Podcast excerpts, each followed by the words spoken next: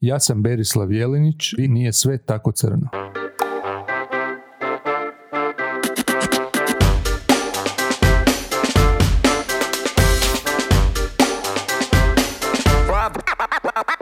Tako vam je to, moji ljudi. Dakle, zadnji put kad sam ga vidio, vidio sam ga e, i to me zanima šta je bilo poslije toga, vidio sam ga na otvorenom, onda mu je, ali to je bilo prije deset godina negdje, otprilike, kad smo se baš nešto vidjeli poslije ne, nastupa, ali nisam te nikad stigao to pitat. Ovaj, šta je bilo ono kad ti ono mamić rekao da si buci batina, da si ovakav, da si onakav, jer poslije toga u, u, u ono, u backstage se dogodio neki fight. Divan čovjek, Zdravko Mamić. Dobro. Ovaj, Svašta je bilo. Svašta je bilo. Dobro, deset godina nakon, pozdravljamo Zdravka, on moj isto nas vjerojatno gleda. ovaj, e, dobrodošao. Aha, bolje te našao. Pa šta ima? Osim ovaj novog broja koji je ovdje ispred nas, o njemu ćemo nešto poslije. Kako se ono kaže, i vatre i dima. I vatre i dima ima. Da, da. E, Malo smo stariji, desetak godina, ali tu smo. Pa tu smo, da. Onaj uvod, Još nas ne guraju u kolici. još nas se gori u kolicima. Onaj uvod e, lagani, e, čujem, sad sam skužio ovdje tvoja, moja žena i ovo priča, naša djeca se negdje sretnu tu i tamo, idu u školu. Je, je, je. Gdje, gdje ti, gdje ti sin ide? Je li ide sin u, u, U sedmu gimnaziju. u sedmu gimnaziju? Dobar. Navodno da je. Ali ti nisi dobro, vidim da si mu umazano tenisice prije nego što si došao ovdje. I to je ta sreća svakog roditelja da ima isti broj noge kao i dijete. Kao i dijete. Dobro, E, idemo mi na ozbiljan posao, dobro smo ovaj, strahovito ono, mnogo pitanja koje moramo danas proći, Dobro. i ja. E, Se mogu ja doći sutra ako ne stignem. Ma, stići ćemo mi to sve, nas dvojica to možemo ovaj, brzo. E, počinjemo odmah sa glavnom temom istraživačko novinarstvo i ajmo krenuti od samih početaka nacionala, jer nekako nacional je i utro te staze istraživačkog novinarstva. E, možemo pričati o vremenu koje je bilo još dok su Srećko Jordana, zatim e, Denis Kuljiš i e, pokojni Ivo Pukanić stvarali nacional, stvorili nacional i kroz nacional je u to vrijeme prošla plejada sjajnih novinara i istraživača. Koga si ti recimo iz tog vremena ono najviše zapamtio još? Mislim da je bila gospođa Jasna Babić i tako. Je. Ja sam se Evo ja ću ti samo malo ovo podignuti da se bolje čuje. Evo, Da. A, je, tako, ja tako. se i pre dobro čujem svojim slušalicama. Dakle, ja sam se u nacionalu pojavio negdje 2000. godine, a zapravo je nacional e, posredno zapravo trasirao moj put u, uopće u tiskano novinarstvo. Naime, 95. godine je jedna grupa ljudi koja je dotad radila u EPH i nosila globus, pokrenula gloriju, je revoltirana s tim što je gospodin Miroslav Kutle netransparentno ušao u suvlasništvo Europa Press Holdinga, odlučila reći nama je toga dosta, idemo mi napraviti svoj tjednik. Onda se otvorio prostor u tom globusu. Ja sam kao mladi novinar koji je tad radio na OTV-u dobio neku priliku, Robert Naprta je pozvan od strane gospodina Pavića da formira novu ekipu za TV Best koji je tad bio podlistak unutar, Unutar Globusa. Tako je. Ja sam tada radio u OTV-u, odnosno na OTV-u, kako god, jel? Vodio neke televizijske emisije, snimio nekih 500 televizijskih priloga, imao sam poljoprivrednu emisiju, Poljoprivrednu emisiju, nevjerojatno, da. ali istinu, zvala se Selo moje drago. Selo tvoje drago, Da, dobro. vodio sam neke izborne emisije i tako dalje sa romanom i, ovaj, gledao kako se radila čuvena noć na more. To je bilo jedno fenomenalno vrijeme. Ja- Jedan uh, ekstrakt talenta kako, kakav se rijetko viđa na jednom mjestu. Jel? Prožet naravno sa, uh, kako bi rekao, prvim redom promatranja privatizacijske grabeži u, u režiji mog dragog životnog suputnika Vinka Grubišića. Jel? I iz tog vremena, tih sredine 90-ih, ja sam negdje 6-7 godina uh, u svoj životopis upisivao da me Vinko Grubišić nije prevario. Čekaj, samo nešto da malo pod... I moj mikrofon, a ja moram dignuti svoj, kažem. Evo, ja ću svoj. Jel sad dobro? Ja, Evo, evo, bolje dobro. te čujem. Bolje me čuješ, Znači, dobro. E, Svašta se tamo radilo, započele su brojne karijere, neki su se obogatili i tako dalje, ali bilo je umjeće da ti tamo ne ostanu dužne neke novce. ja sam sa ponosom pisao da me Vinko nije prevario, znači da mi nije ostao ništa dužan. kompenzacija je bila, jel? Bila je, tako je. Ugradio sam u, u svoj prvi studentski auto e, Ford Escort, vrijedan 1100 maraka, a liniju vrijednu 1600 maraka. da, vrijednija, linija od dobro. Da, uglavnom, jer je to bila nekakva automehaničarska radnja e, tamo ovaj, gdje je dan danas taj prostor, ovo, ovo pučko sveučilište, kako se to već zove. Uglavnom, i tad dolazi taj poziv, formira se tamo neki nacional, i ima neka rupa u EPH. Ima neka rupa u EPH, dobro. o, treba popuniti tu rupu. I sad mi sa televizije dolazimo u tiskano novinarstvo. I stvara se neka redakcija i mi tamo radimo neki godinu dvije dana, onda dolazi nekakva priča, pokreće se tjednik studio, pa se taj studio ovaj, prebacuje u jutarnji list 97. 8. I onda kreće nekako ono e, usputno, sukcesivno šamaranje mog nekakvog razvojnog puta. Znači, ja u tom EPH-u nikako nisam mogao doći blizu da se bavim nekim ozbiljnim, mislim ozbiljnim, neću reći da ovo što sam radio neozbiljno, ali bilo je nekakvo novinarstvo koje se bavilo estradom, sportom, televizijom, to je bilo ono top of the line ozbiljnosti tema koje smo pokrivali. I onda sam bio cenzuriran jednom, pa sam dobio prijateljsku preporuku da odem raditi u arenu, pa sam onda otišao raditi u arenu, pa sam tamo negdje 2000. godine uspio opet biti cenzuriran. I onda sam rekao, ok, ja bacam koplje u trnje i imam dvije varijante. Dakle, ću ići raditi u struku, ja sam inače nerealizirani policajac. O, Školovan, ali nerealiziran. Znači, prosječno glup čovjek, kažu policijima da završi u policiji, ja sam do te mjere glup da sam se školovao pa nisam završio u policiji. To, to je ipak neki uspjeh. o, da, o, i u principu imao sam dvije varijante. Dakle, pitat, bar iz mog rakursa, pokušat otići tražiti priliku u feral ili u nacional. Nisam ni znao gdje je redakcija, ništa. U principu i tu sad dolazi ta priča sa Zdravkom Mamićem, kojeg sam ja poznavao 95. od pokojnog e, Zvonimira Milčeca, jednog njegovog projekta koji se zvao Mislim moj Zagreb. To je bila neka novina za koju sam ja usputno radio.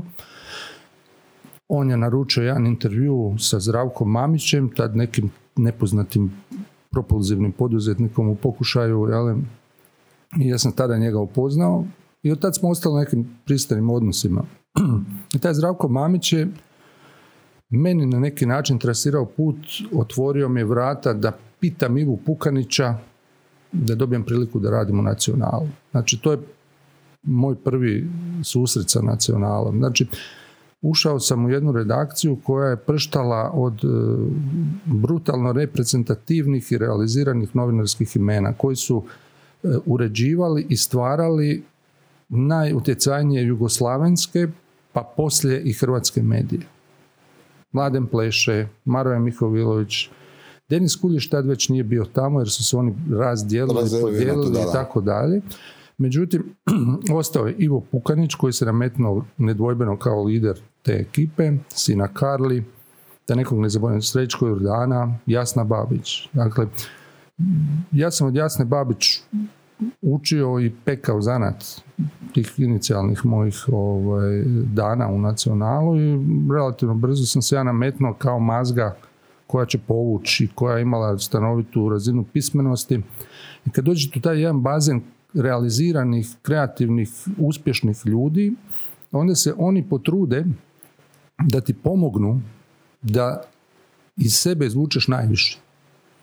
I svako je u nacionalu, jako je puno ljudi prodefiliralo kroz nacional. Neki su bili duže, neki kraće, ali uglavnom su ljudi kraće ostajali jer nisu mogli pratiti taj ritam ili nisu bili dorasli toj zoni, ligi onoga što mi radimo. Dakle, nacional, u nacionalu je kasnije e, pod okvir, mislim da ovaj, grupacije cijele su nastajali i oni prvi, uh, ako se ne varam, gamer uh, časopisi i tako da, dalje. Tako je, dakle, gledajte, nacional je u zoni tih godina, dakle od 2000. do 2007. pokrenuo žensku reviju Ekstra. Ja sam sudjelovao i kreirao prvu dnevnu redakciju Weba Nacionala, pa se napravio magazin 90 minuta, pa se napravio taj uh, Gameplay se zvao, Da, Gameplay, dakle, da. mjesečnik. Bila je super košarka tu i bila je Republika kao dnevna novina koja je neslavno propala zbog nekoliko različitih razloga, ali između ostalog zbog nekih strateških pogrešaka u smislu plasiranja prvih tema i tako dalje i tako dalje. Navukli smo preveliki e, antagonizam kompletne medijske scene na sebe, što je rezultiralo prijetnjama i ucjenama tadašnjoj Hypo banci da se prekine financirati Republika i onda je taj projekt se naprosto ugasio. Ali gospodin pokoj mu duši Kuljiš je napisao tonu vrlo neprimjerenih kolumni gdje se napadao menadžment Hypo banke, a sve zato jer je Nacional otkrio dakle aferu Grupo, ne Nacional nego Republika, ali Nacional je kasnije Da, to razvijao. dakle, to je jedna kraljevska priča, ishodište netransparentnog vlasništva u hrvatskim medijima. Dakle, Ivić Pašalić, Miroslav Kutle, Vinko Grubišić i Nino Pavić su de facto sklopili cijel niz tajnih ortačkih ugovora, svoje medijske lovine su nazivali kodnim imenima, recimo Nova TV zvala se Oskar. I oni su sami imali kodna imena i sve te ugovore lijepo pohranili kod Marijana Hanžekovića također danas pokojnog. I mi smo to sve dobili, otkrili, razotkrili i tako dalje. Na kraju je pokazalo se da je utjecaj Ivića Pašalića bio do te mjere jak da nije otvorena čak niti istraga čak niti istraga. Ali to vam je determiniralo odnose na kompletnoj hrvatskoj medijskoj sceni sljedećih šest godina. I Dakle- se i dan danas neke stvari. Pa više ne. Ne te, toliko, su stvari, te su stvari stavljene ono odavno od akta, neki su se odnosi i za vrijeme Pukanićevog života normalizirali, jer su se kompletna zbivanja na hrvatskoj političkoj i društvenoj sceni prelamali su se kroz odnose Ive Pukanića i Nive Pa- Nine Pavić, koji su bili u žestokom ratu. Taj rat je završio, njih je povezao šest godina kasnije, primirio donekle ovaj, Stipe Mesić, kasnije se to svelo neke normalne okvire, ali to su te neke epizode koje ljudi koji čitaju te novine, dakle ne vide. Ali taj rat bio brutalan, Nacional je preživio, razvio se i tako dalje, EPH također. Ja sam to iz prvog reda gledao, napisao jako puno tekstova, ali suštinski i to je ono što je odredilo e, moj način ponašanja iz cipela danas vlasnika nacionala. Dakle, ne vodim medijske bitke. To nikog ne zanima. Osim možda e, uskog kruga ljudi sa medijske scene. To je potpuno kontraproduktivno.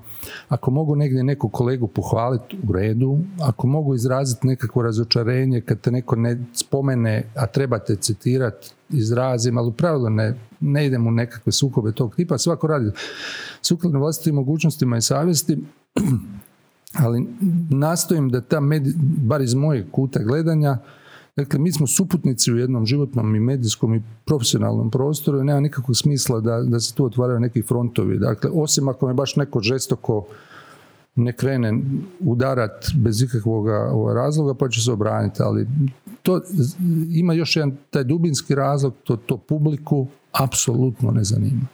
Kad si to sad rekao, e, da mi spomenuo si sve te ratove i tako dalje, ima jedno zanimljivo pitanje. Dakle, Nebojša Taraba i Miodrag Sila su napravili e, zapravo odličnu seriju novine i e, pitala je jedna gledateljica da li je to fikcija ili stvarnost. Gledajte, što se tiče te serije, ja je nisam gledao. Aha, uopće me ne zanima.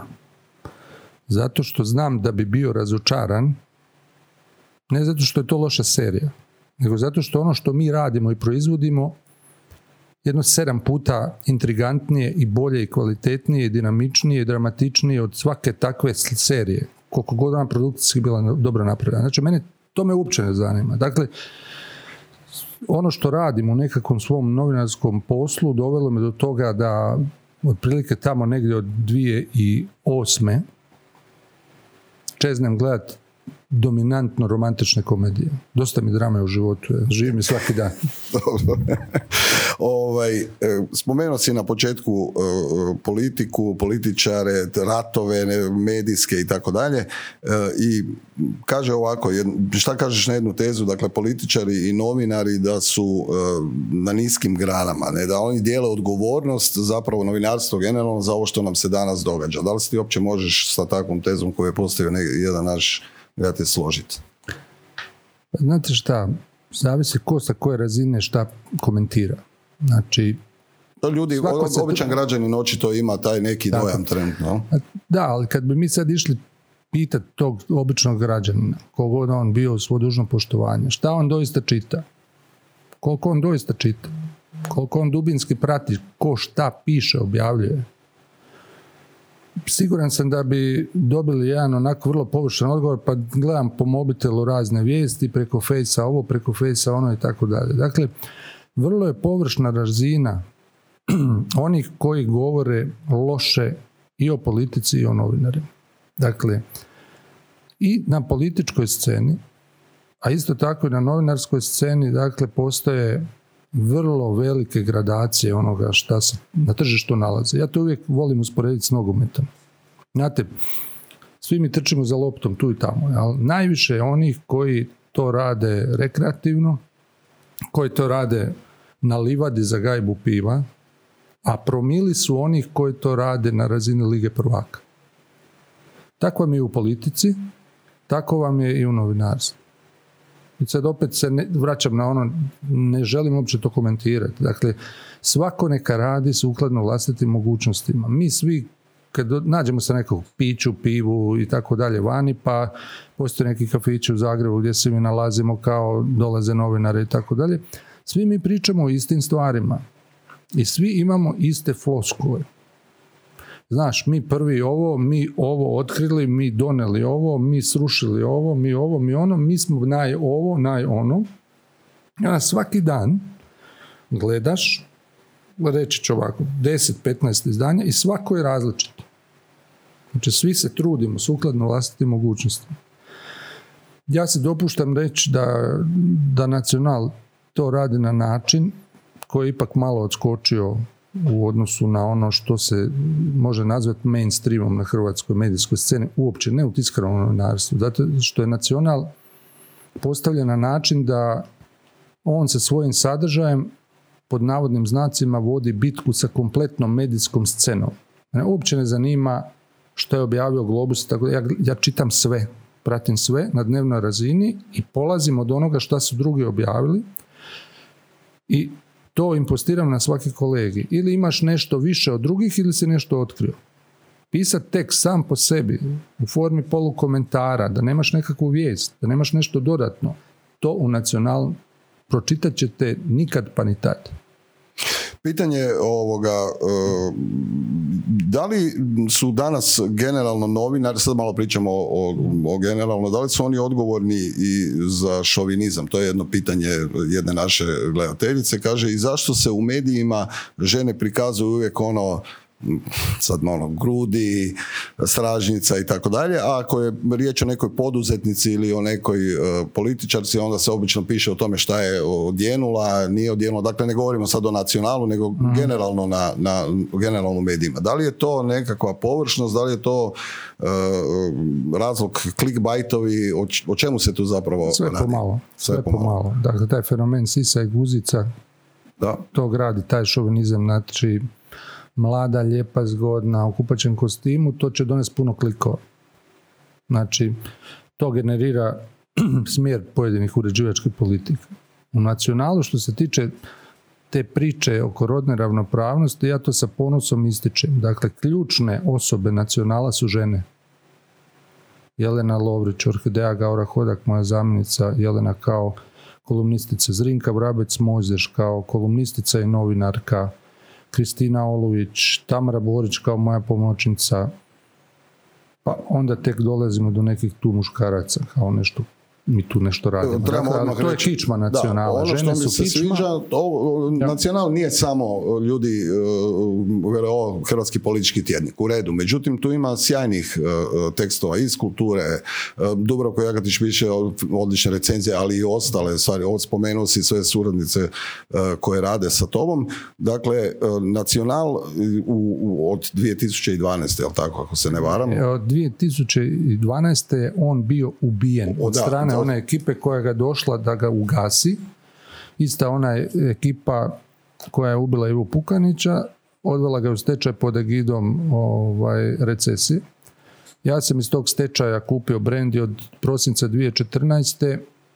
On je prepokrenut, ono što se kaže, nije novi, nego je nastavak starog. Sorry, ja ovako malo prečkam, Da, da, moram samo zbog pitanja. Ovaj, I u tom dijelu, dakle, ja sam odlučio da pola novine, gotovo pola novine ide na kulturu.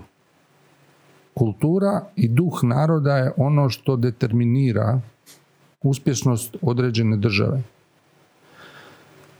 Sukladno mom načinu razmišljanja, ja se volim uvijek šaliti na kolegijima i tako dalje, dakle da me to uopće ne zanima, dajte, ne, niti ja to pradim i tako dalje, ali činjenica je jedna, 30 do 40 strana vi ćete u novini naći oko toga. Dakle, mi smo vodili jedan ono e, subspecijalizantski razgovor, ono kao, pa čuj, jel ima smisla da imamo tri kazališna velika intervjua? Pa rekao, uopće me to ne zanima. Sva su relevantna, sva tri, i u ovom su broju. Znači, to ima svoju publiku, to ima svoju vrijednost. I mi to gazimo po tome u, u, u smislu ne odustajemo. Znači, ne zanimaju me takozvane poznate osobe, e, protagonist, protagonisti nekakvih e, prolaznih e, formata televizijskih tipa, ne znam, super talent ovaj ili onaj. Ne, mi dižemo stvari na neku drugu razinu, kultura je tu izuzetno bitna. Jednako kao i politika. Dakle, i to se neće mijenjati. Spomenuo si e, cenzuru i cenzuriranje, zanima me da li si ikada u svom e, e, novinarskom delu morao odustati od neke teme, što zbog pritisaka, što zbog nečega? Odustao sam od puno tema zato što ih nismo uspjeli dokazati, zatvoriti u novinarskom smislu na način da ih možemo objaviti i obraniti na sudu. I nije mi zbog toga krivo, jer to nije, naprosto nije tema. jel? Da, da. E, ono što je blagodat, e, rijetka blagodat vlasničke pozicije u novini je to da ne moraš nikam ići po mišljenju. Znači, temeljni postulat, ja sam se sam kriv i sam zaslužen za sve. Nemam kud ići. Nemaš kamo ići da. I druga stvar, sadržaj je kralj. To je temeljni postulat nacionala. To možete provjeriti na ne znam koliko strana. Nema tog sponzora koji će dati neki godišnji ugovor i da će reći, čuj, ja sam nešto platio tu nekakav budžet, zašto ti o meni pišeš? Ja sam izgubio ozbiljne novce kod već potpisanih ugovora, samo zato što sam se bavio svinjarijama u režiji tih firmi. Pa evo reći to ovdje bez ikakvog blama svinjarijama, svinjarijama u HEP-u. Mi bi se dogovorili da je sukladno nekakvom tržišnom prostoru ili poziciji nacionala od budžeta karikiram 15 jabuka, za nacional ide jedna jabuka. I to je okej.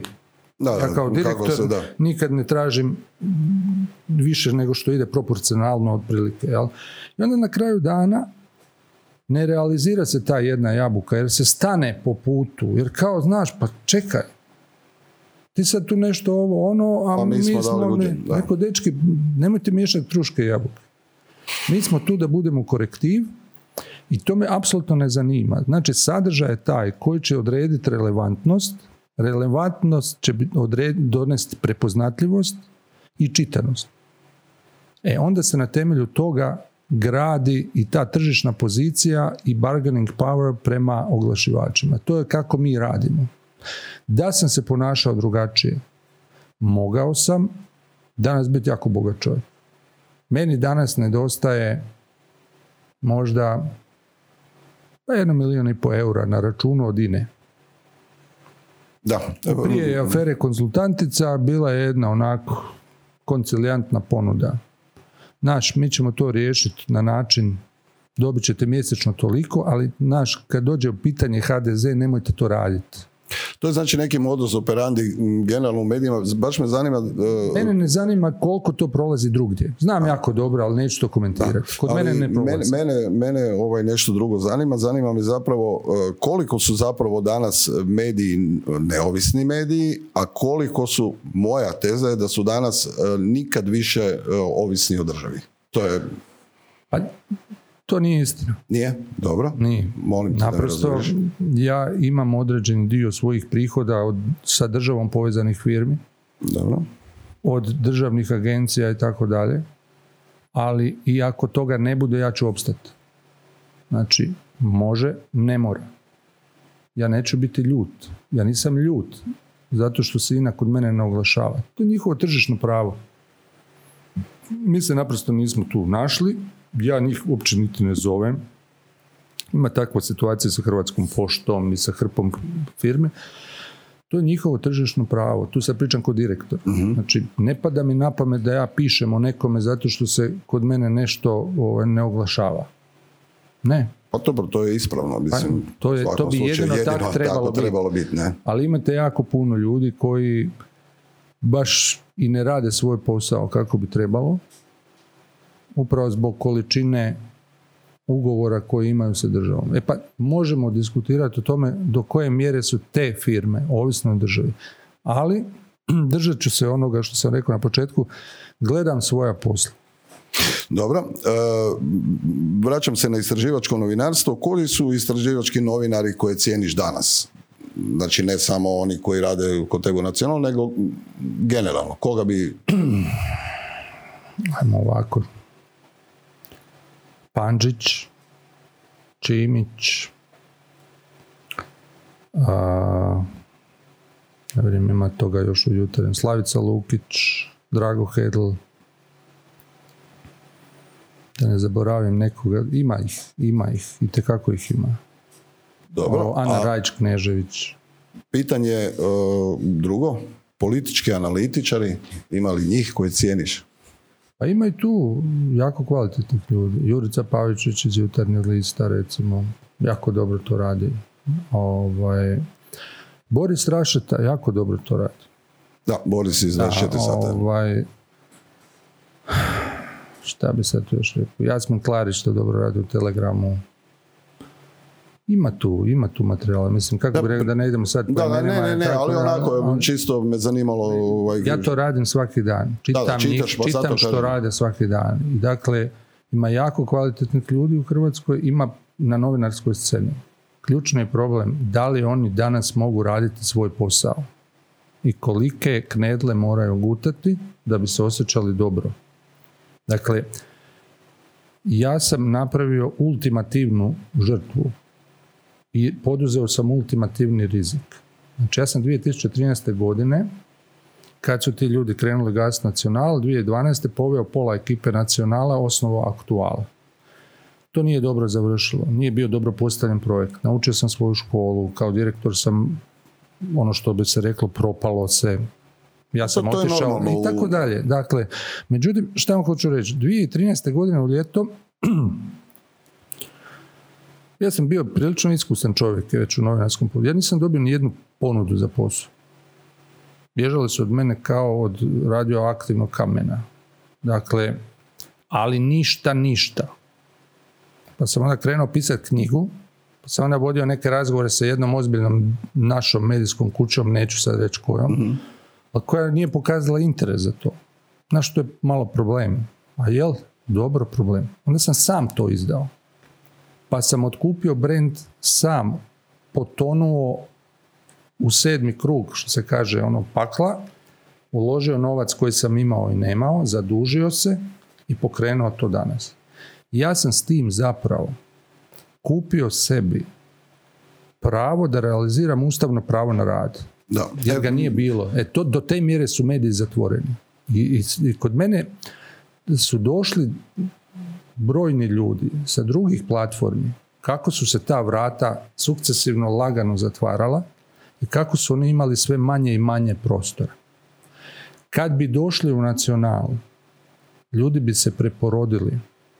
Zašto? Zato što pričamo o poslu. Zato što pričamo o temama. Zato što pričamo o tome što, kako provaliti, razvaliti, istražiti, dokazati.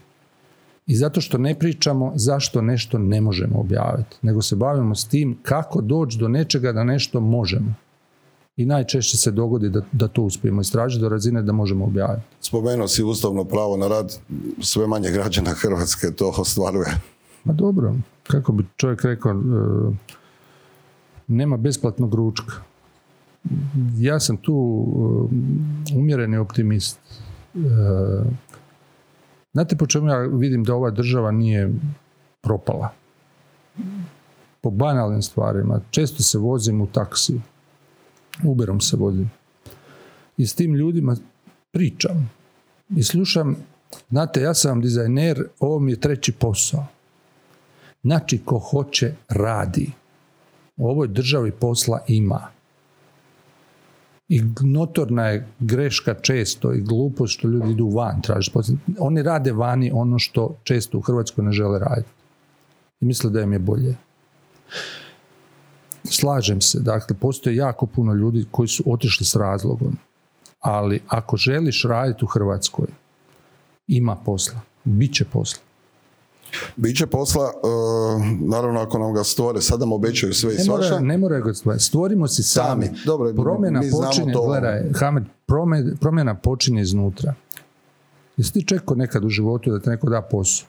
Naravno da nisam dao. Čem pričamo onda, da. Da, ja često govorim o tome da promjena počinje od nas samih i drago mi da si to ovoga sad spomenuo. Uh, Idemo se vratiti na e, neke tvoje izjave, malo mhm. ćemo sad po politici. Rekao si da Plenković nije odlučan čovjek, ako sam negdje to dobro čuo.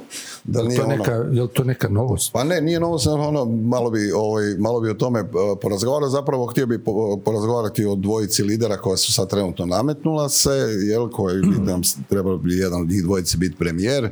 Dobro. To i Škoro nešto hoće da bude premijer. Bilo prvi, drugi ili treći? Na šta si mislio? Ne, mislio sam da mi, da mi kažeš ovaj, koji su ti plusevi, a koji minusi recimo kod uh, tih koji se nameću kao lider. Ili svi su u minusima? Pa, gle. U, kako dramaturška pauza. ne znam od kud bi počeo pričati. Znači, ovaj, od početka. Da. Plenković je jedan uh, bistar, vispren tip, uh, vrijedan, fokusiran i ima jedan stil dozla Boga uh, monoton i kolebljiv kad je u pitanju donošenje ključnih odluka. I jako puno ljudi koji s njim pričaju, tu je on jako dobro već izverziran od njega odu, a da nemaju pojma šta je njegov feedback, jer on ne daje feedback, on se sluša i pustite. Odluke ne donosi i to mu se konzistentno obija u glavu.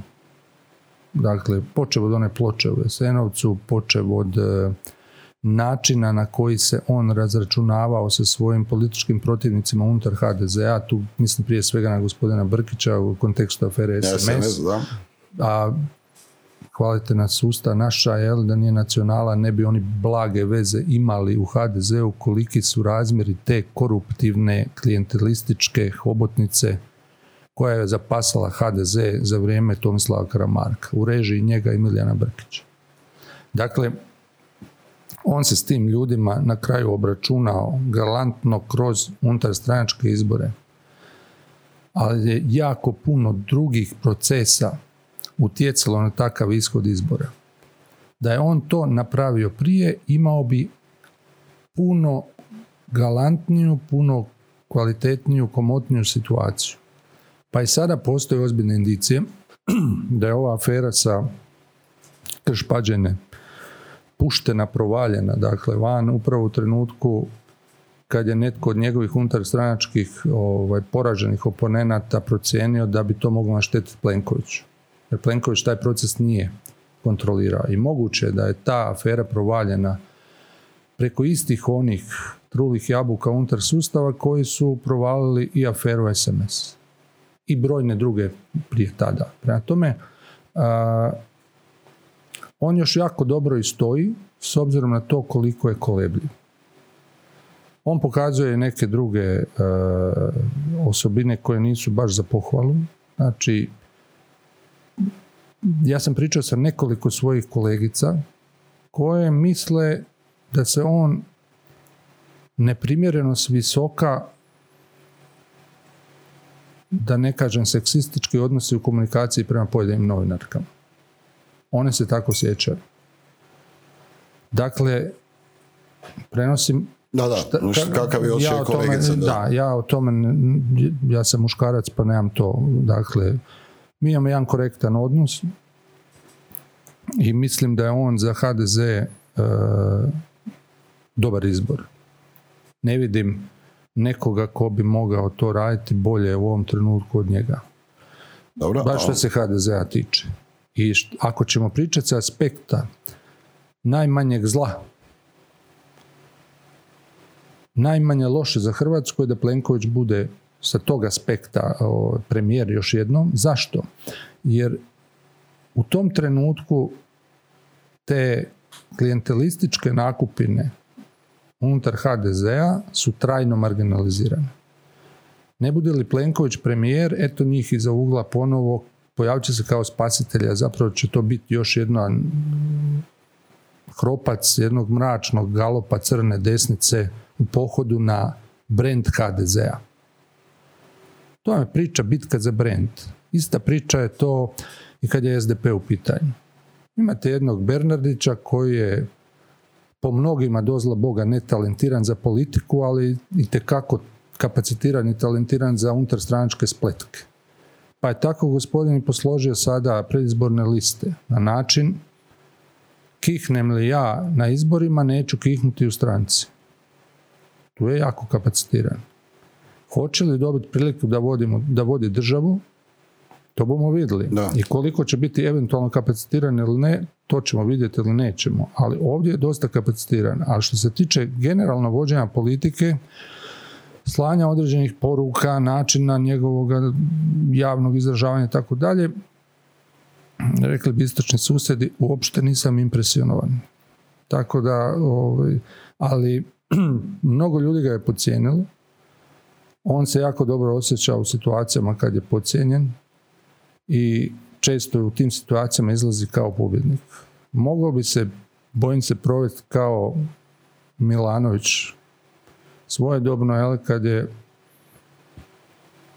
izgubio vlast zato što se HDZ kvalitetnije dogovorio sa HSS-om i tako dalje i tako dalje. A s druge strane Plenković bi mogao na koncu ovih izbora da budem figurativan, hodat kao dobro našamaran i pjetao, napola očerupan, spreman da ga se baci u lonac sa kipućom vodom, dobrom dijelom i ponižen, ali na kraju ipak kao premijer. I to će, to će određivati percepciju svega. Da, govoriš vjerovatno zbog, zbog potencijalne koalicije, sa, sa domovinskim pokretom, što se u ovom trenutku čini kao ključna e, matematička jednadžba za sastavljanje nove vlade. Pa da, ove ankete pokazuju, e, možda nekako u mainstream medijima su, čini mi se da su i dali dosta prostora pokušajima recimo nekih trećih opcija da se pojave kao što su Možemo, kao što je uh stranka s imenom i prezimenom i tako dalje. Međutim, očito da su hrvatski glasači e, ja očito nisu željni takve promjene, barem ovaj ne, u, ne u ovom unutar ovog kruga koji se, onih koji izlaze stalno na izbore. E, zanima me, e, ono, dan poslije, kada se sve zajedno završi, da li misliš da možda postoji stvarno opcija da idemo na nove izbore, da se ne dogodi, da se ne dogodi neki dogovor? I kako postoji. A onda, što je nacional već vrlo široko i argumentirano elaborirao, onda je prva opcija velika koalicija. E sad kad si spomenuo veliku koaliciju, ja nekako imam feeling da, se prva, da će se prva velika koalicija ne dogoditi na nacionalnom izboru, nego ja mislim da će se ona dogoditi u gradu Zagrebu. Ja mislim da je nekako target da se dočepaju grada Zagreba kao drugog najvećeg budžeta, a i Milanče im baš nije po volji. A pa dobro, Bandić je jedan fenomen kad je Zagreb u pitanju. Znači, nemojte miješati ove izbore i Zagreb. A ne, govorimo o onim što lokalnim se tiče, Što se tiče tih izbora kasnije, o tom potom. O tom potom, to je sasvim neka druga utakmica, ja ne bi ulazio sad u tu diskusiju kako bi to moglo završiti sljedeće godine. Dakle, to će ovisiti dobrim dijelom i o Bandićevom zdravlju i tako dalje, tako dalje. Ali te snage nove rastu, razvijaju se, gospodin Tomašević je sve artikuliraniji i ovaj, prepoznatljiviji, nije jedini, kritičari Bandića su i tekako u pravu i tako dalje. To što je on napravio sa Zagrebom je opjevano u tomovima nacionala i tako dalje i tako dalje u negativnom kontekstu. Jel? Dakle, uz dužno poštovanje prema njegovim mandatima koje je osvojio. Ali to je slika nas. E, ja bih se malo vratio, koje, koje bi ti afere e, koje je Nacional otkrio stavio recimo u neki, hajde, top 3, 4, 5? Teško je to, ali... Pa gledaj ovako, ovaj, 97. 8. afera Dubrovačka banka.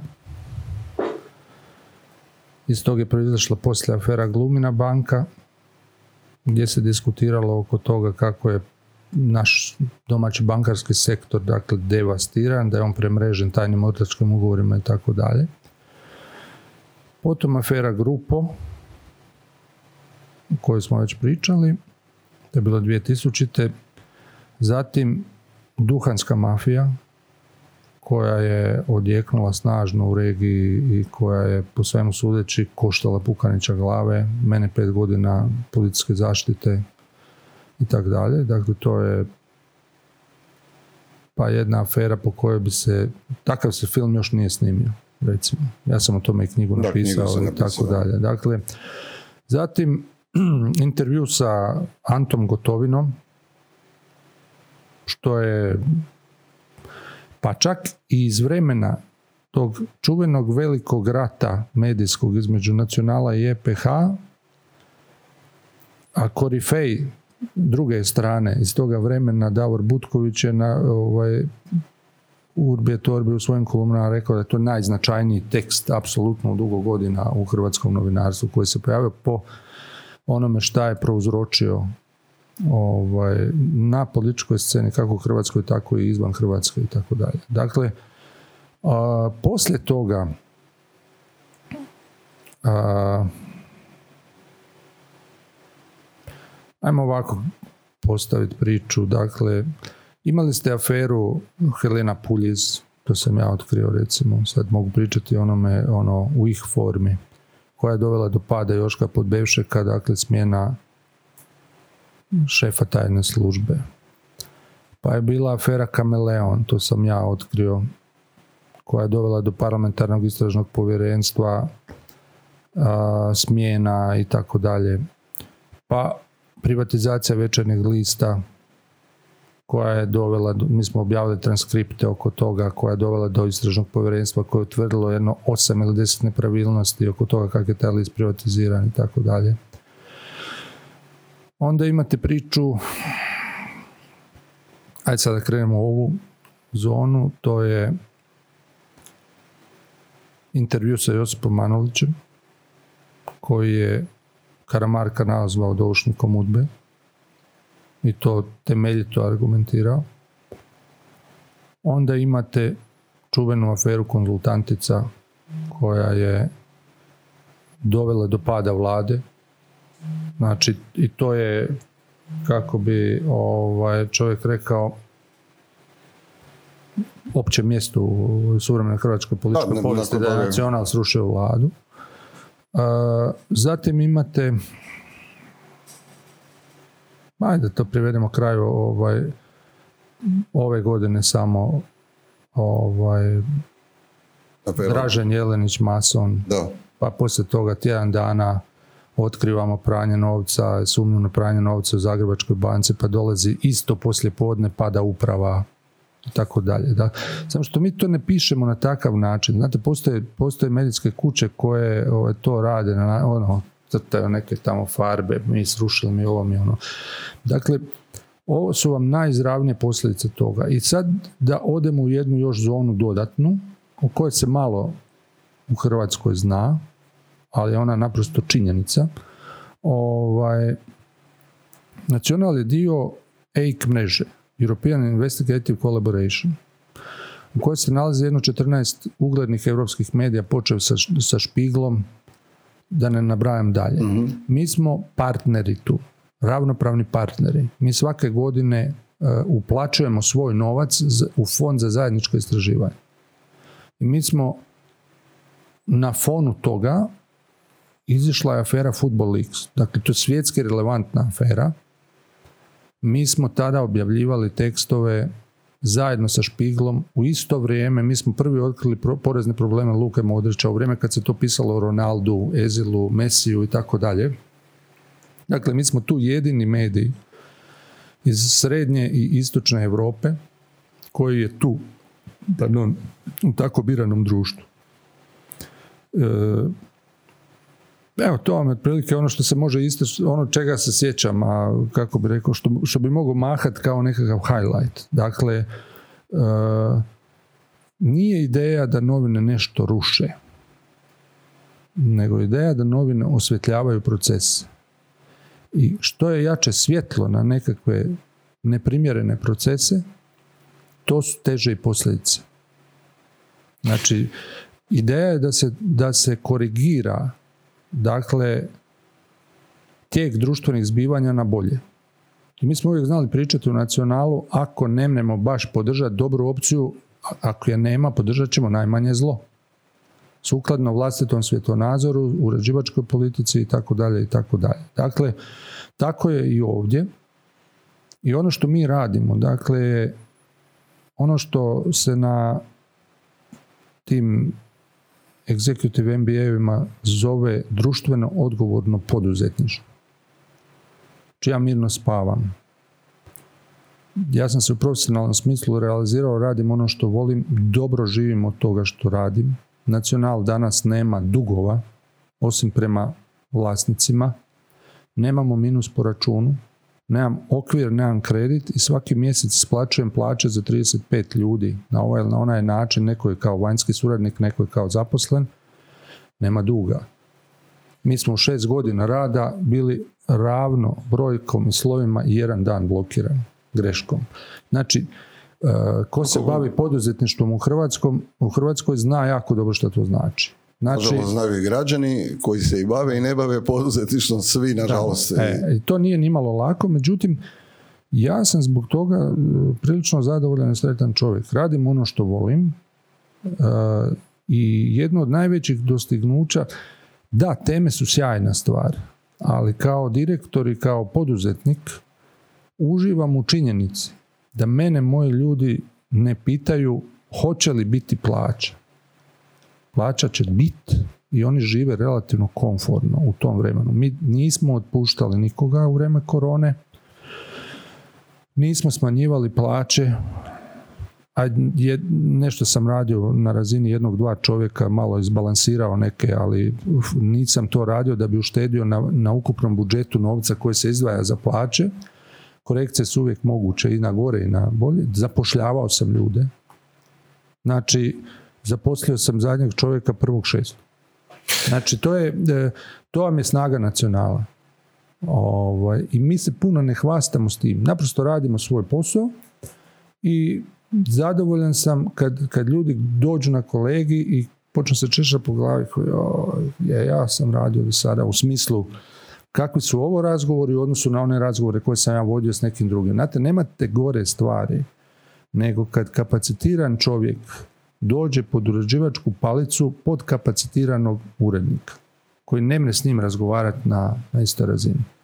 Da, ali mislim da to se može preslikati i na neke uh, i na državu i na neka poduzeća i tako dalje, jer mislim da je jako puno ljudi koji su kapacitirani pod, pod kapacitiranim ljudima. Jel?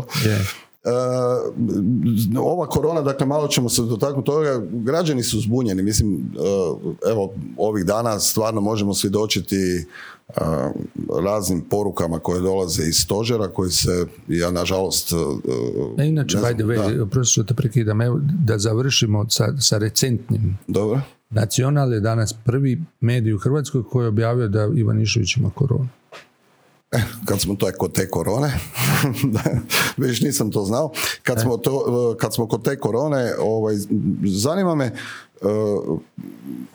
što može, mogu mediji napraviti da uh, se građanima plasiraju ono ispravne informacije? Vidimo sad znanstvenici se prepucavaju, pa te oslabio, te nije oslabio virus. Uh, mislim, uh, realno, mislim da smo odigrali jednu, ajmo tako reći, šahovski rečeno, možda smo onu završnicu, pa ja to zovem završnica partije prvo odigrali dobro, ali ovo novo otvaranje nam je bilo poprilično ovaj, loše očigledno. Ali ja, gledajte ovako, mediji tu ne mogu napraviti ništa nego raditi svoj posao sukladno vlastitim mogućnostima. Pisati o tome šta se događa. Pa sam danas vidio neki screenshot ono HRT-ove vijesti, kaže vijest 121, virus oslabio, vijest 122, virus nije oslabio. Da. Đikić kaže jedno, primorac drugo. Dakle, svako nek si odabere za sebe što mu odgovara ali trebaš se informirati, trebaš se čitati. Znači, to je ono što, da se vratimo na tog čitatelja, odnosno čovjeka koji je postavio pitanje niska razina. Ne. I je i nije. Imaš ti vrhunskih stvari, možeš naći vrhunske informacije, ovisi o tome šta čitaš, koliko čitaš, gdje se i kako informiraš. Dakle, e, Hrvatska država se sjajno postavila po pitanju korone i ti su rezultati bili izvanredni. Zatim su počele povremene politizacije toga i onda je počelo popuštanje. Ja se ne bih složio s tim da se popustilo radi politizacije i tako dalje, tako dalje. Znate, tek će se u budućnosti procjenjivati koliko se pretjeralo sa, sa zatvaranjem, sa određenim mjerama i tako dalje. To je bio prije svega jedan strah od nepoznatog. Sad se već dosta zna oko toga ko su kritične skupine, kako i tako dalje. Znamo da nemamo lijek i tako dalje, ali jednog dana doći će taj lijek, stavit će se lijek na stranu i onda će ljudi neki odlučiti cijepit će se ili neće. Ja ne znam kad sam se cijepio protiv gripe. Ne osjećam se nešto posebno. Znači, jako puno ljudi je htjelo u ovim karantenama, to je rekao i raketično nogometaš, dajte mi da uzmem rizik. Nemojte me zatvarati. Znate da me neko tamo priča od dva do tri sata, dogodilo se, kad se dogodilo to zatvaranje, ja sam izišao iz kuće u jedan sat popodne, vozi bicikl, u dva sata me maltene neki ono poluprimitivni član nekakvog kvazi civilnog stožera, ne znam kojeg kvarta, maltene kamenom gađao da izletim s biciklom iz Maksimirskog parka. Čemu? Znači, put do pakla poploča najboljim namjerama. Kako je u smislu zatvaranja, tako i u smislu otvaranja. Pa šta smo mi trebali sad reći? Bit bez korone i bez igdje ikoga. Ne na posao. Ko će to platiti? Druga, drugi par rukava, nekonzistentnost uh, u procjenama što je rizično ponašanje. Ja sam bio u ozbiljnim brigama da ne završim u samoizolaciji u to vrijeme. Ja sam se temeljito informirao šta to je. Nažalost, brojnih onih koji danas to brutalno politiziraju. Čuo sam istu priču koju priča Plenković ovih dana. Znači, 15 minuta na manje od metra. Ostalo nije bliski kontakt. Zdravo doviđenje. Znači, on će biti u problemu ako se nakon 6-7 dana pokaže da je on ipak zaražen. To ćemo vidjeti. Ako nije, tehnički je u pravu. Moralno, nisam siguran. Ali to je sve posljedica toga ko gleda, kako gleda i tako dalje. Sad vidite jedno, kako bi rekao, jedno glumatanje da, SDP-a, da, danas, danas Rajko Ostojić odlazi u samoizolaciju, da, evo, on je jako odgovoran i tako dalje, pa nije ideja da on jako odgovoran, nego da on kaže da je Plenković neodgovoran. Ta vrsta politizacije mi se jednako gadi, kao i nekonzistentno ponašanje pojedinaca u medicinskim krugovima. pisali smo njima, neću im sad ime uopće prevaljivati preko usta, ali imate čovjeka koji je u okolici svojoj, svi su bili zaraženi, on je glumatao da je bio na raznim testovima, doktor, liječnik, poznati hrvatski, ne, nije zaražen, ne, negativan je, ne, neće u samoizolaciji, nakon 7 dana bolestan. I dobro se osjeća i vrati se na posao za 12 dana. Alenka Markotić priča, e, mi ćemo, inače je četiri tjedna, ali mi ćemo šest tjedana. On se vrati za 12 dana. I onda, heroin našeg doba Vili Beroš, li kaže, dajmo ovo izvještaj, dajmo onaj izvještaj, pa nije on ništa pogrešio. Pa kak se zarazio? Po duhu svetom. Ista priča kao i evo, dom, Splitski dom smrti. Beroš je to maestralno zataškao. I to se može pročitati ovdje, možete to čitati ko Bibliju, rekao bi pokojni Pukanić. Dakle, sve što piše je točka, tu nema zareza koji je krivo napisan. Oni su to brutalno, bezobrazno, bahato zataškali. A i taj Beroš je pričao u Ofu da je prvog dana bilo ono da Škaričića treba maknuti jer je primitivan, ne on, ali ja kažem, prenosim ono što govore drugi, primitivan, podkapacitiran, uhljeb, kako bi se reklo, HDZ-ov. Jel? Mislilo se, ajmo ga staviti u starački dom, ne može biti štete. Vidi kako je doba došlo. 18 ljudi umrlo. Nije on osobno kriv, ali su krivi tamo neki zdravstveni djelatnici.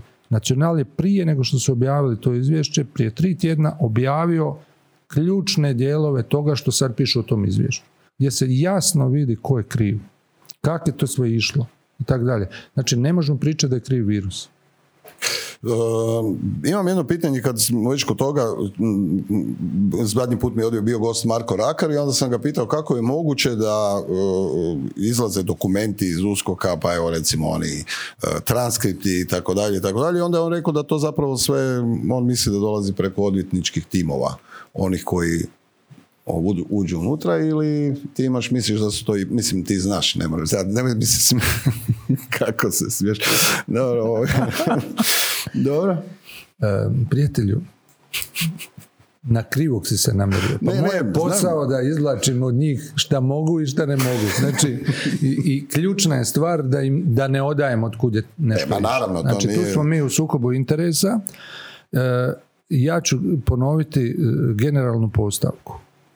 Ne daju se papiri van iz institucija zato da bi se te institucije ljuljalo, nego da bi se ukazalo na svinjarije unutar institucija, jer se sa tim papirima, a ja sam se Boga me objavljivao državnih tajni, rijetke od njih su zaslužile da to nose, oznaku, kao, oznaku, kao tajno, one su se tamo nalazile da bi zataškale nečiji kriminal. To vam je cijela priča. Zato to ide van iz sustava. E onda je, ko je to dao? Kako je to izišlo? Pa imate hajke, ne samo u sustavu, imate u Hrvatskoj pošti hajke, lete glave ljudima, ono, figurativno, na pomisao ko je dao nacionalu, raus. Uopće ni problem, jel što ta upravo u vrijeme korona krize gdje je Zdravko Marić morao odobriti svaku potrošnju za 10.000 kuna, ekipica je odlučila kupiti, kak se on paketomate vrijedne 20 milijuna eura. Nakon što su dvije godine nam je, ono, pripremali nešto, e sad su bez tendera to odlučili kupiti. I onda je problem je, otkud je to, iz, pa kako, pa zašto, pa jel može da ne pišete? To vam tak ide, evo, to je. Dakle, uvijek je interes glavno pogonsko gorivo istraživačkog novinarstva ako nema tog interesa sa druge strane, poštenih, hrabrih ljudi koji žele da se osvetli, počevši još od Ankice Lepe, koja je otkrila novac na računu Tuđmanovih i tako dalje. Ne, možemo mi biti, ne znam koliko ono, gorljivo zainteresirani, bez tog nekog interesa nema, nema pomaka. Znači, mi već znamo kog pitat, kako tražiš, mislim koju, koju zonu ljudi, ko s čim može raspolagati i tako dalje i pitanje je ključno što razlikuje novinu od novine. Kako se ponašaš prema izboru, prema dokumentima. Ne objavljaš uvijek papir, ne pokazuješ ga, pišeš o tome što tamo piše, bitno da pišeš istinu. Ili bitno, ako ćemo pričati u kaznenom pravom smislu, da li si imao dovoljno razloga vjerovati da je to istina u trenutku kad si objavljivao. E, imam, da sad imam malo pitanja i za mlađe, ovaj, mlađi novinari se interesiraju. Dakle, e, što bi ti osobno savjetovao mlađoj generaciji ovaj, novinara ili onih koji to žele postati? Pa recimo, e, pitanje i kako se pravo, pravo novinarstvo može razlikovati od puke proizvodnje sadržaja, jer danas kažu da je to uglavnom ovaj, marketinškog karaktera, ne, dakle to su PR objave. I da li je online novinarstvo dovelo do hiperprodukcije nekvalitetnog novinarskog sadržaja? Evo, to su neka od pitanja koja zanima. Pa gledajte, e, ključna je stvar da se čita, da se ulaže u sebe, da se informira i da se bude uporan. Ne možeš ti preko noći krenuti pisati određene tekstove sa određenom težinom i tako dalje. To je jedan proces. Hiperprodukcija je naravna stvar, mislim, mi imamo danas jako slobodno sve prividno, jel? Nema platforme gdje ti ne možeš nešto pustiti, samo pitanje koliko je ta platforma relevantna, jel?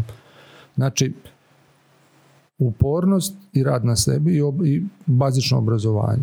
Dakle, to je, to je put. Dakle, novinarstvo je jedno, jedno časno zanimanje, to je poziv. I mogu mladim ljudima reći da u principu da se isplati baviti tim poslom. E, kako, što nacional... Ne, nužno u financijskom smislu, ali da je vrijedno, da je to, da je to jedan vrijedan poziv. Nećeš se obogatiti, ali možeš fino živjeti i biti ispunjen s onim što radiš. E, što nacional čini da bi privukao ovaj, mlađu generaciju čitatelja? Jer recimo neke, neki mediji njima odumiru čitatelji. Šta bi... A, gledajte, e, naklade su vrlo skromne i teško je tu pričati šta ćeš ti, mislim, bavimo se sukladno vlastitim mogućnostima da budemo kvalitetni i dobri, otvaramo prostor za mlade, uspješne ljude, kako iz kulture, tako iz poduzetništva, tako iz sporta i tako dalje i dajem, promoviramo ih na neki način. Nema veće sreće od, za urednika ako može kvalitetno nekog pohvaliti. Otkriti neki nečiji uspjeh. Nema toga puno za pohvaliti na toj razini, ali ja se jako dobro osjećam kad se to dogodi. I to je neki put. Na portalu slijedimo opet isti put i gledamo otvarati e, taj portal za što više recimo sportskih tema, dižemo na jedan naš način taj showbiz, entertainment i tako dalje, što privlači tu mlađu publiku. Jel? Sa naznakom nema sisa i guzica, nema horoskopa i jako malo imamo ono, zamislite, pogledajte kako je divan ovaj mačić. Vidi ovo kuće što maše repom i onda klikaju. Da, tako, to mi baš tako ne radimo. Možda grešimo. Možda bi to bilo prividno čitanije i tako dalje, ali mi to radimo možda nešto postupnije, možda nešto sporije, konzervativnije, ali zato smo mi tu i u tom kontekstu jedan fenomen. Dakle, u vrijeme kad smo se mi pojavili na tržištu 2014. naša se konkurencija prodavala u 12 do 14 tisuća primjeraka. Mi smo se prodavali u 3,5. Oni su danas na 2800, a mi smo na 4,5. Znači, nije baš istina da se pada mi se držimo i lagano rastemo. Zašto? Zbog kvalitete sadržaja. Imate i ovaj online izdanje na koje se ljudi mogu preplatiti i tako dalje. E, moram se vratiti jer su tražili da te to pitam. A ovaj, može. Može.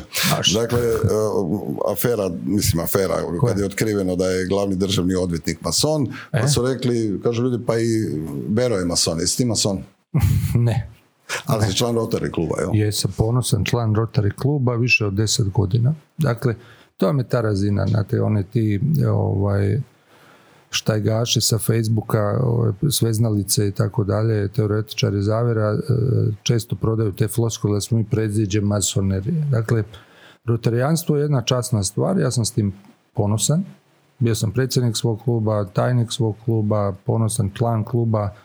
E, to je nešto što živiš daješ svoje vrijeme i svoj novac da pomogneš nekome u nečemu gdje država staje. To su projekti od reda, jako dobro ono raspisani, iskalkulirani, promišljeni gdje se investira vrijeme i novac. Dakle, polio je iskorijenjen zahvaljujući rotarijanstvu i Billu Gatesu kao, kao bolest. Dakle, između ostalog na globalnoj razini. Dakle, moj Rotary klub je doveo vodu u nekoliko sela u Zagorju gdje nema šanse da bi to došlo. Sljedeći 30 godina. I to je recimo preduvjet da tamo tih 6, 9, 12 obitelji ostanu tamo. Znači, tu su i brojni koncerti, drugi korak u život, to je Rotary. Znači, to je nešto s čim sam ja ponosan. Što se tiče masonerije, ja tu ne vidim ništa sporno. On ima neke svoje druge rituale i tako dalje i tako dalje. Sporno je u toj cijeloj priči što je to Jelenić, Jelenić prešutio. Mi smo to otkrili, on je osvijetlili smo to i napisali da ga to uvodi u sukob interesa u konkretnom slučaju Nikice Gabrića. I vrlo to detaljno elaborirao. To je taj teret svjetla. Kad baciš na nešto što je neko prešutio i to je u nekom kontekstu ostalo Zapravo naglasak je bilo na tome da je prešutio, ne zato što... Da. I da je u sukobu interesa. Da. E, a onda je krenula igranka masoni, pa ovo, pa ono, pa ko su, pa šta su.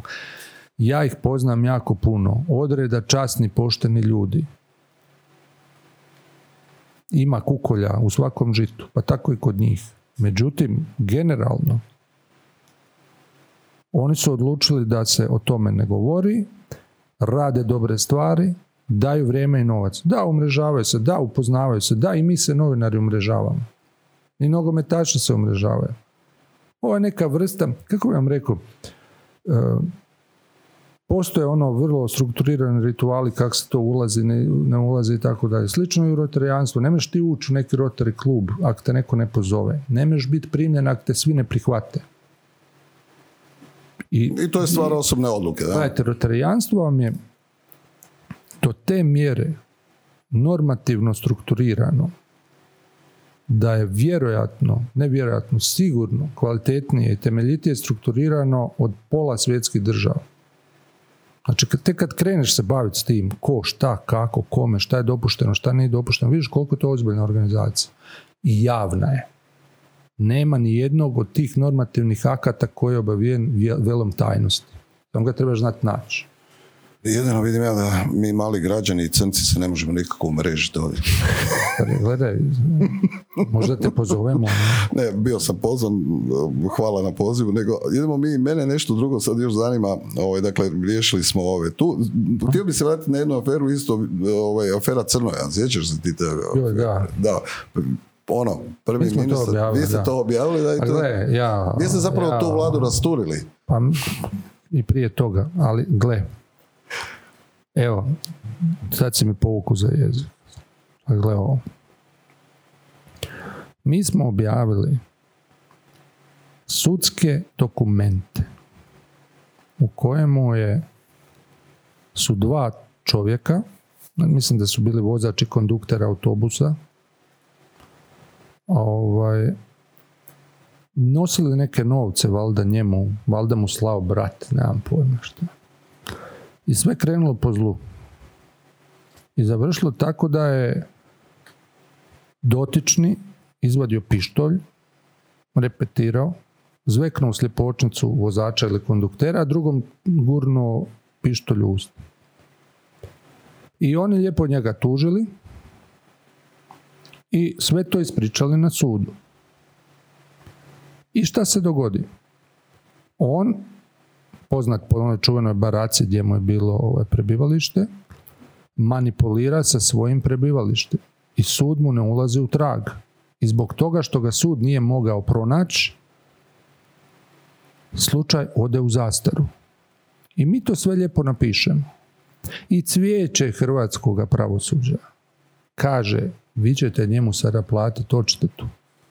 Jer on to nije napravio. Zato što nema pravomoćne presude da on nekom stavio pištolj u usta. Iako to piše u izjavama svjedoka. E to vam je to hrvatsko pravosuđe, dakle, koje u sukobu sa zdravom pameću, jel, koje štiti nasilnike, dakle, koje je zapasano. Dakle, onim što je Bernardić, dakle, tako neprimjereno rekao, tenden, zapasano tendencijama rektalnog alpinizma prema vladajućoj kasti koja je u danom trenutku na vlasti. Ali pa je tako izvjesni sudac MR, meni poznat ko je, da ga sad tu baš ne difamiram javno, dono jednu svinjariju nulte kategorije da nacional treba platiti 70.000 kuna odštete Tomi Karamarku zato što je objavio autorizirani intervju Josipa Manovića. Ali ta odluka nije stala tu, nego je on napisao da mi moramo objaviti presudu u svim tiskanim medijima u Hrvatskoj. Uključujući valjda ono smilje i bosilje, moj vrt, lovac i ribolovac i tako dalje. Znači, to je zapravo jedna opasna odluka, još opasnija glupost, jer ti to više to ne možeš ispoštovati. Pita ba koliko novaca trebaš platiti i tako dalje. Naravno da je ta presuda na drugom stupnju preinačena. I ono što ljude u Hrvatskoj iritira, što nema posljedice za takve idiote koji na takav način sramotno odlučuju. Takvih odluka ne da se mogu na prste, nego svaki čovjek može na prste pobrojati svojih deset u roku dve minute.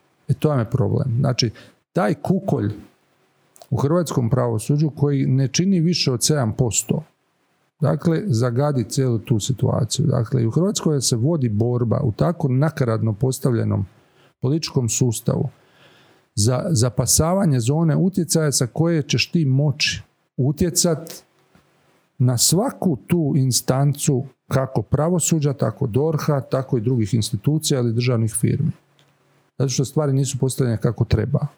U hrvatskom pravosuđu to licemjer je dovedeno do savršenstva, jer će onda neke vedete sa pozicija Vrhovnog suda javno pričati, ali čujte, sustav ga je korigirao. Da, a koja je posljedica za njega? Slaba je meni utjeha što taj čovjek XY tavori cijeli svoj radni vijek na razini općinskog, građanskog ili općinskog kaznenog suda pa ne može naprijed ili nema ambiciju, ali je najvjerojatnije nije ni zaslužio. Još je veća razina svinjarije na razini državnog odvjetništva. Jeste li vi ikad igdje čuli da je neko odletio sa svoje dužnosti zato što je propao neki slučaj?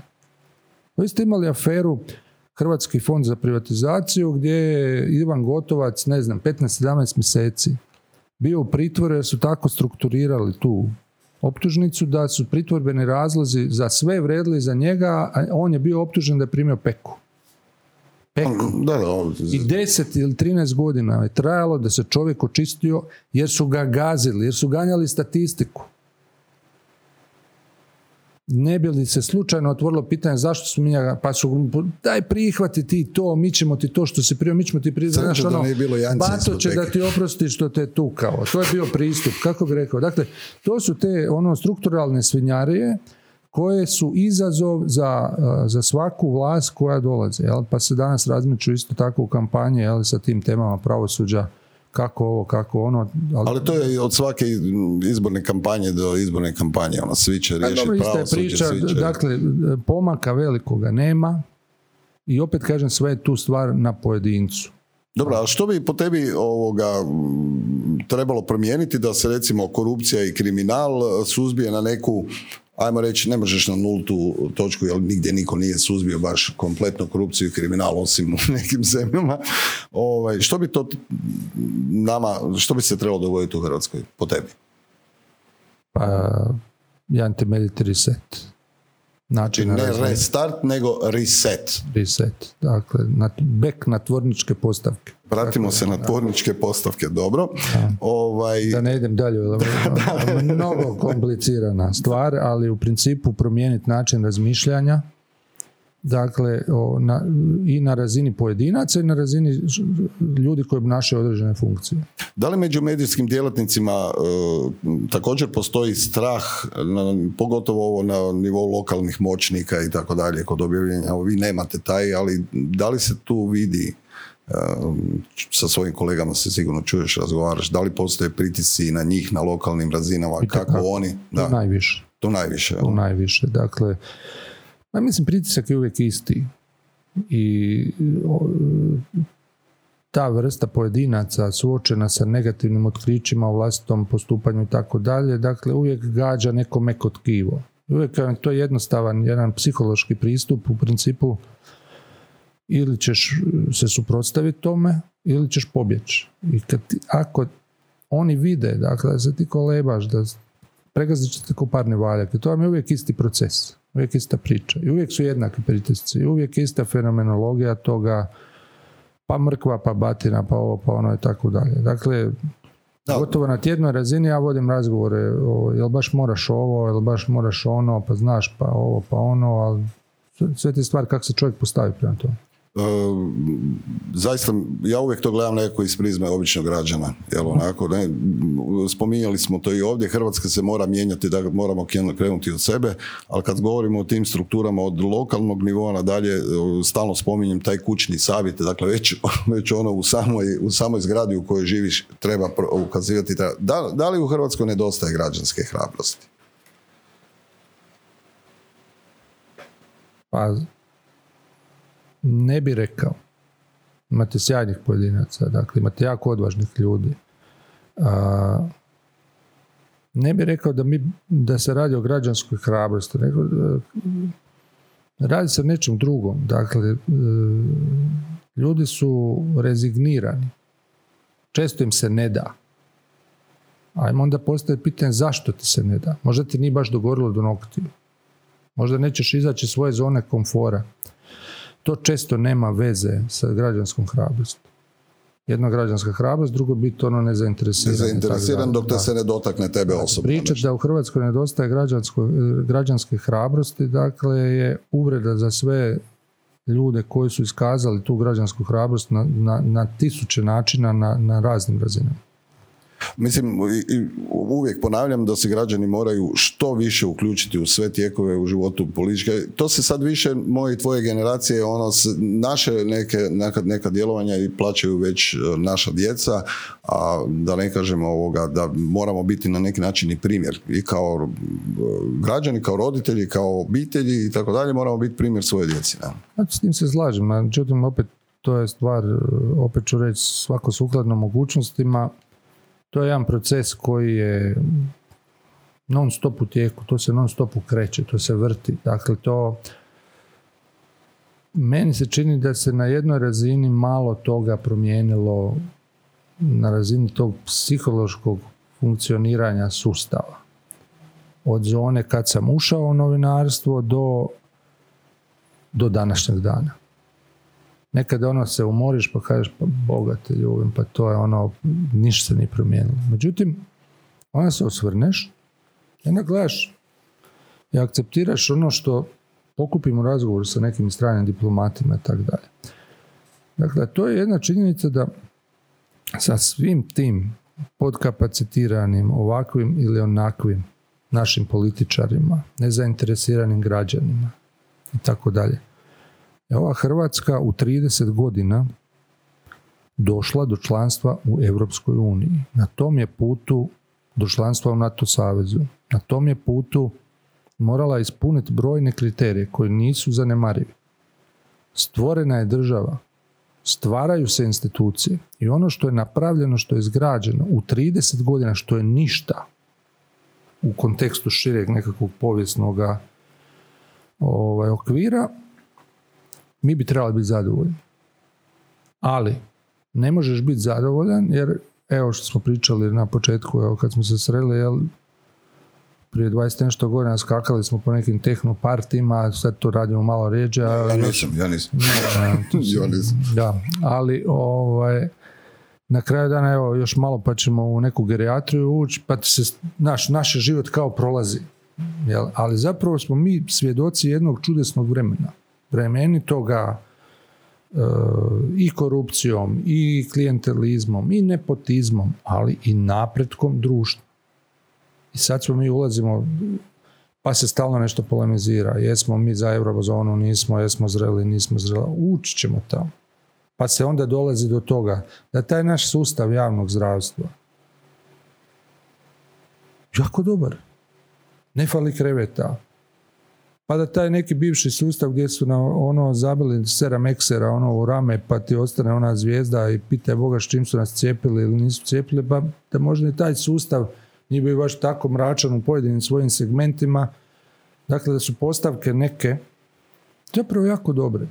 I da su neki pojedinci, koliko god pustio mi se u toj dnevnoj političkoj svrhi i, i greška evidentna i tako da, da taj sustav napravi odličan posao.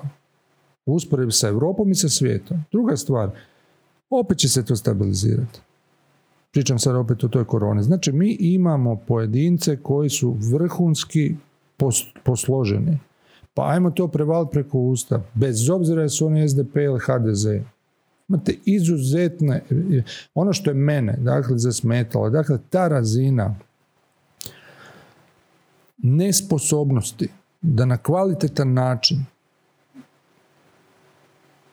izbjegneš politizaciju, a da se opet pohvališ da kažeš da, pa mi smo članovi HDZ, ali da, ovdje radimo za državu, nego ne odgovaram na stranačka pitanja ispred ovoga pleksiglasa, tu pričamo o koroni. Zovite me sutra ako želimo pričati o, politici i tako dalje. Dakle, ta razina e, komunikacijske e, e, nedoraslosti, dakle, koštala i HDZ i SDP jako puno negativnih poena i percepcije i tako dalje, a generalno gledajući, svaka od njih je u određenom zonu svoje dionice, zoni svoje dionice odradio nešto i dobro. Pa nije to baš sad sve... Pa ne, no, naravno da nije sve, sve loše, ali... Kako bi kaže ova tvoja, nije baš sve Nije sve tako crno, da, nije baš sve tako crno, ali ok, može to i puno, puno bolje. E, ima jedno pitanje, e, što nacional čini, neke smo stvari rekli, ali recimo, što nacional čini da poboljša realni svakodnevni život malog čovjeka i poduzetnika? Izlazi svaki utorak. To u redu se to ali ovako dali kroz... dobro, dobro, dobar. I piše šta radi, šta se, događa, šta se doista događa u Hrvatskoj. Da. E, recimo, koliko ste se bavili, e, jeste li se bavili problemima ovih e, agencija za otkupe dugova, ovršenih i tako dalje, tako dalje. Pa jednom, na tu temu bar jedno 50 članaka pa švicarski franak, pa tužba ova, pa tužba ona, pa sudbina ova, pa sudbina ona, pa nekonzistentnost sudskog odlučivanja u pojedinim predmetima. Sve se to kroz nacional ovaj, pojavilo, otisnuto i objavljeno. Znate, samo to vam je sad ta priča malog hrvatskog tržišta. Mi se možemo minutu i pol u jednoj kvalitetno napucanoj reklami e, hvaliti s tim koliko kvalitetno obrađujemo određene teme. Međutim, nemamo sredstva za to. Jer je tržište malo, reklame jako puno koštaju i ne mreš ti to sve ni, ni na, razglasiti. Onda gledate, kad gledate strukturu ove naslovne stranice, no vidite tu, kad, kad gledate, to vam je jako puno teksta. Zašto? Zato što mi to jedini front page gdje ja mašem s nečim da privučem publiku. Jer nemam budžete da platim, da objavim. Ovdje ima 20 tema, ja sam ih izvukao pet, po moje, ima ih još pet. Jako su dobre. I to vam je fenomen zašto nama čitanost raste. Ne pada. Zato što radimo naporno, i držimo se onog postulata, to sam naučio od, od veterana nacionala, dakle, da si dobar koliko, si dobar koliko ti je dobar zadnji tekst. Nemoj se zanositi da neko zna šta si ti objavio prije tri tjedna. Ne znam ni ja točno koji tekst sam pisao. Znam naravno kad se ovaj, prisjetim, ali to publika ne mora nužno pamtiti. Ona pamti što je bilo ovaj broj. Mislim, meni isto tako žao da padaju tiraži i da generalno da, da se to događa sa novinama, međutim ovaj, moram nekako reći Mislim da bi mediji zajedno mogli napraviti puno za običnog malog građana. Sad ću zbog čega. Ja uporno tulim, tvrdim i svojim poduzetnicima, ti znaš da sam ja poduzetnik 30 godina, da ako nema građana i da građani moraju biti prije ekonomije i profita, jer ako nema građana nema ni ekonomije ni profita. Ako ja ne mogu, danas je takva situacija da, ja, da kad neko ne može doći i priuštiti se za novine, to nije dobro za društvo općenito, je li tako? A naravno da nije dobro za društvo, ali nemam čarobni štapić za te stvari, za, kako bi rekao, teško mi je tu pričati o tome šta medij tu može napraviti osim onoga što mu je core business. Znači da osvijetliš u onoj niši čim se ti baviš, da privučeš nečiju pozornost. Pa ako ćemo i na toj razini pričati. Nacional šestu godinu košta jednako. Znači kad smo se mi vratili na tržište, dnevne novine su koštale 6 ili 7 kuna. Sad, su koštaju 10 plus. Mi koštamo 16. I ne želim to dirati. Pa i na taj način želim biti pristupačniji. Online izdanje još je jeftinije i brže ti dođe. I nosiš ga sa sobom, kupiš kod, zdravo doviđenja. Znači, to je sve nešto što, kako bi rekao, je usmjereno tome da, da budeš pristupačniji nekome. Sve. Drugi par rukava, kom se mi obraćamo? Mi se obraćamo i pišemo te tekstove tako da i ljudi sa, sa nižim pragom obrazovanja mogu to sa razumijevanjem pročitati. Međutim, drugi par rukava koliko doista ljudi ima tu kulturu čitanja uopće. To je taj fenomen digitalizacije medija. Imaš pop-up preko mobitela i ti misliš da si informiran. Kvaliteta košta. Ne može sve biti besplatno. Sigurno da ne može biti sve besplatno, tu se slažemo. Ovaj, pitaću da li nacionalu fale po tebi još i, i ovaj, ti tekstovi, što sam možda ispomenuo, i Denisovi, i Srećkovi i tako dalje, jer bi... Pa znaš šta, e, ti neke, e,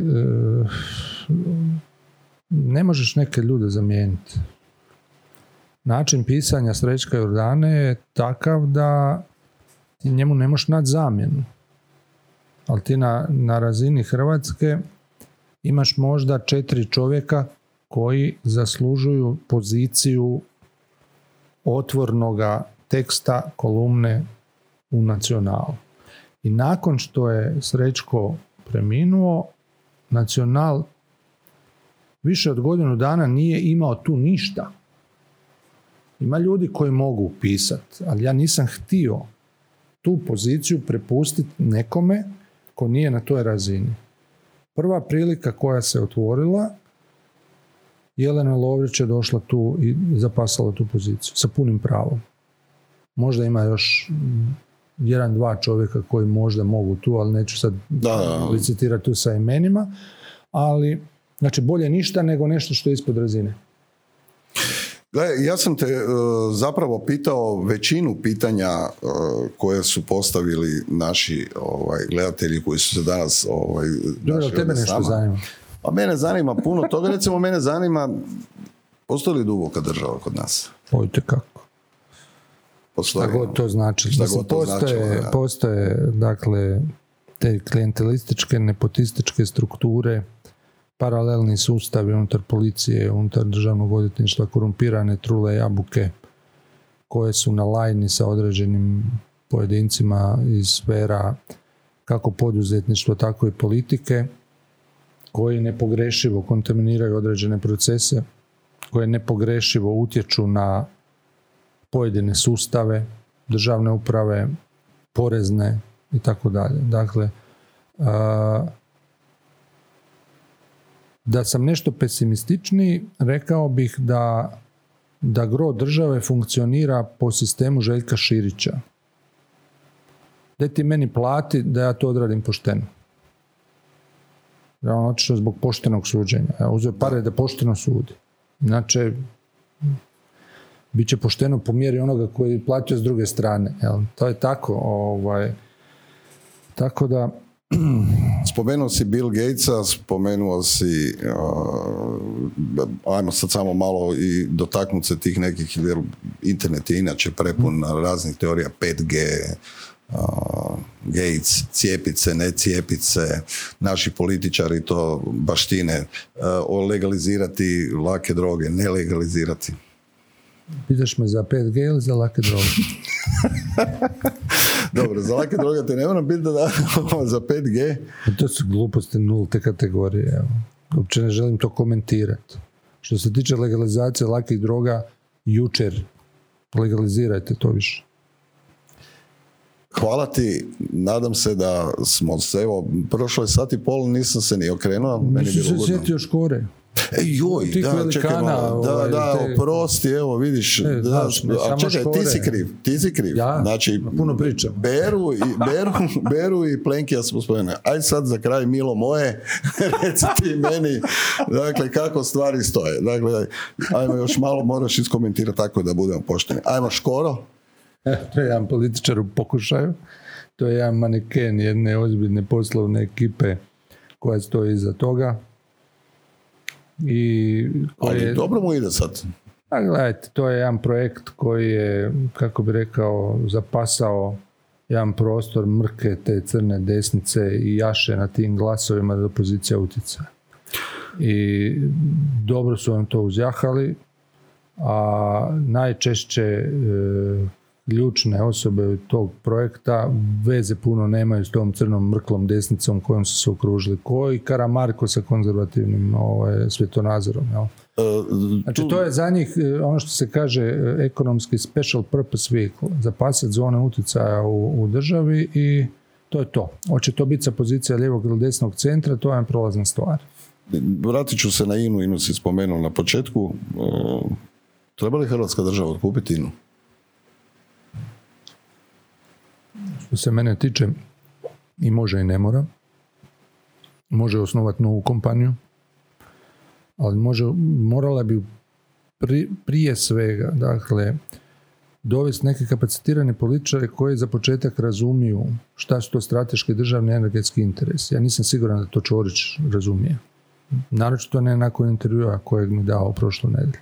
Da, to sam. morao nažalost konstatirati u. Dakle, njema, njega to ne zanima, dakle, jel, koliko treba Janafu da reverzibilni tok, ne to on ostavlja upravi, koja to nije strateška energetska infrastruktura. Dakle, energetska infrastruktura i regulativa su dvije ključne stvari na temelju čega ti pričaš, jel imaš državu ili nemaš državu.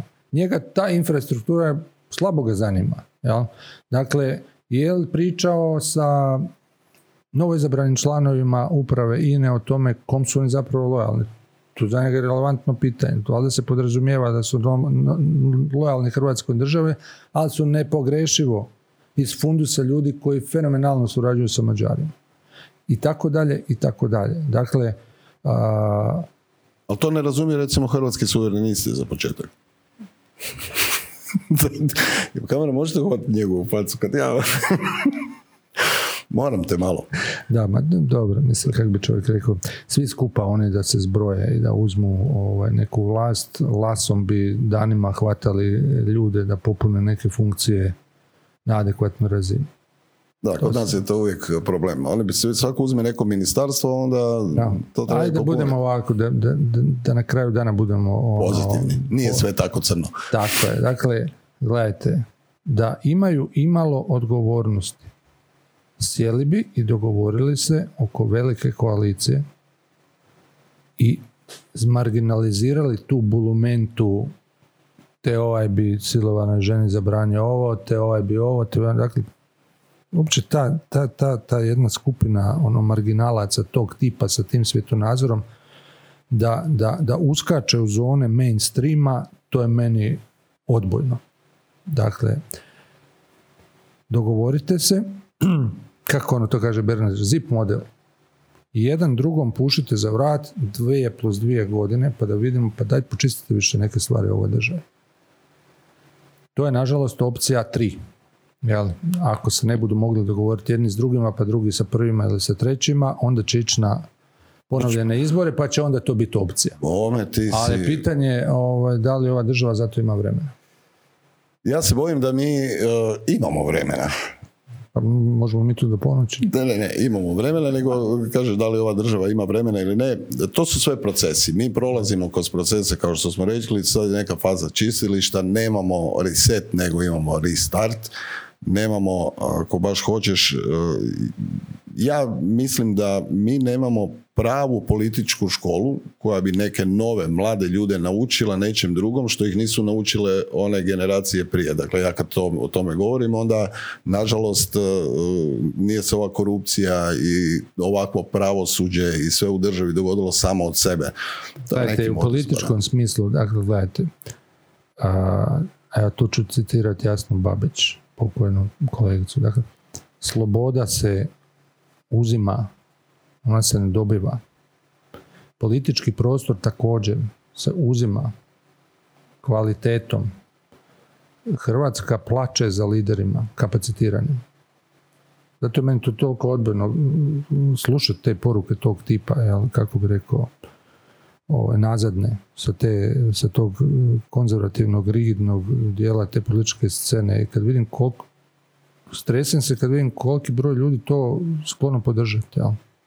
Kad slušam Keroma, ja se zadnjih dana jako šalim ovaj, vezano uz Keruma i uz Grdovića i tako dalje. Napisao sam neki dan da evo, razmišljam možda da mi dan malo bio težak pa sam razmišljao eventualno da ovaj, promijenim prebivalište, da se kvalificiram da podržim Grdovića. Ali nije, ona, nije sad to baš slučajno se dogodilo. A, to vam je jedna erozija kako bi rekao, jel? I, postoje ljudi koji e, idu na tu prvu loptu, simpatičan je ovakav i onakav i tako dalje. Dakle, lideri trebaju uzeti prostor, neće ti niko dati. Dakle, i na toj razini nedostaje kvalitete i nedostaje ustrajnosti ljudima sa kapacitetima da se probiju do određenih pozicija, da nešto zapasaju, da uzmu i da povedu nekog za sobom. U tom kontekstu Škoro je u svom mikrokozmosu pokrenuo nekakav pokret, ali je se okružio točno tim jednim dijelom scene. Nema apsolutno k od kapaciteta da se obrati umjerenom desnom centru. Nema. On to naprosto nema. Ta poruka u njemu ne postoji. Te poruku šalju neki drugi ljudi oko njega, on to nema. Dakle, on se obraća rigidno desnice. Zdravo doviđenja. Dakle, ali Hrvatska će ići naprijed ako će se pojaviti ljudi koji će uzeti taj prostor, neće ih niko dovući za ruku, doći će sami. Znači, možemo reći da pravi lideri moraju imati prije svega odgovornost, koja nam fali u cijelom društvu, je li tako? Kako, moraju imati, kako na kojoj razini? Ne? Da, moramo, moraju imati o, hrabrost. To svakako. Poštenje. Nećemo u moralu, poštenje je to u redu, fair. I što bi još ti dodao tu? Kakvu još, kakvu još osobinu lidera koji bi mogao povesti Hrvatsku? Malo sreće koje treba znati izazvati. Hvala ti e, što si se odazvao mom pozivu i e, želim naravno da nacionalno još puno, puno ovaj, dobrih tema. Što manje afera zapravo da otkrivate, a što više da predstavljate ono pa, ljude s vizijom recimo ne bi daleko dogurao, nema ih puno za predstaviti. Ja.